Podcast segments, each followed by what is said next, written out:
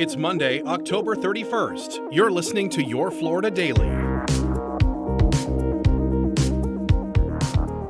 I'm John Ambrone. Gas prices in Florida are about to take a big jump. Today is the last day of the month long suspension of the state's gas tax.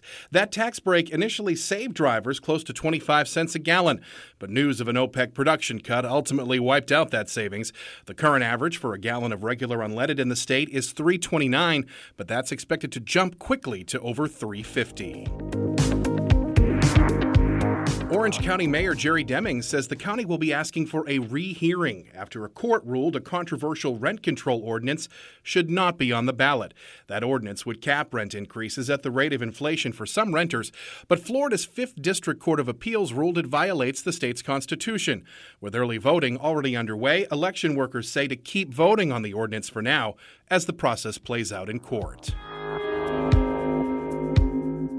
And it could be a big Halloween treat if you win tonight's Powerball jackpot. It's now grown to a billion dollars after another rollover over the weekend.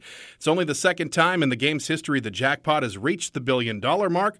Remember, the only place to see the drawing is on News 6, right before the news at 11. Find these top stories along with breaking news, weather, and traffic all day on clickorlando.com.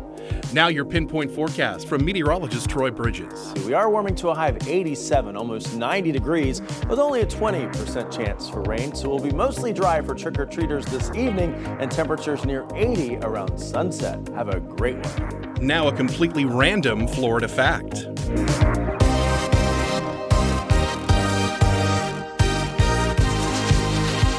While the state is known for its beaches and tourist spots, turns out Florida is also home to some of the most haunted places in America.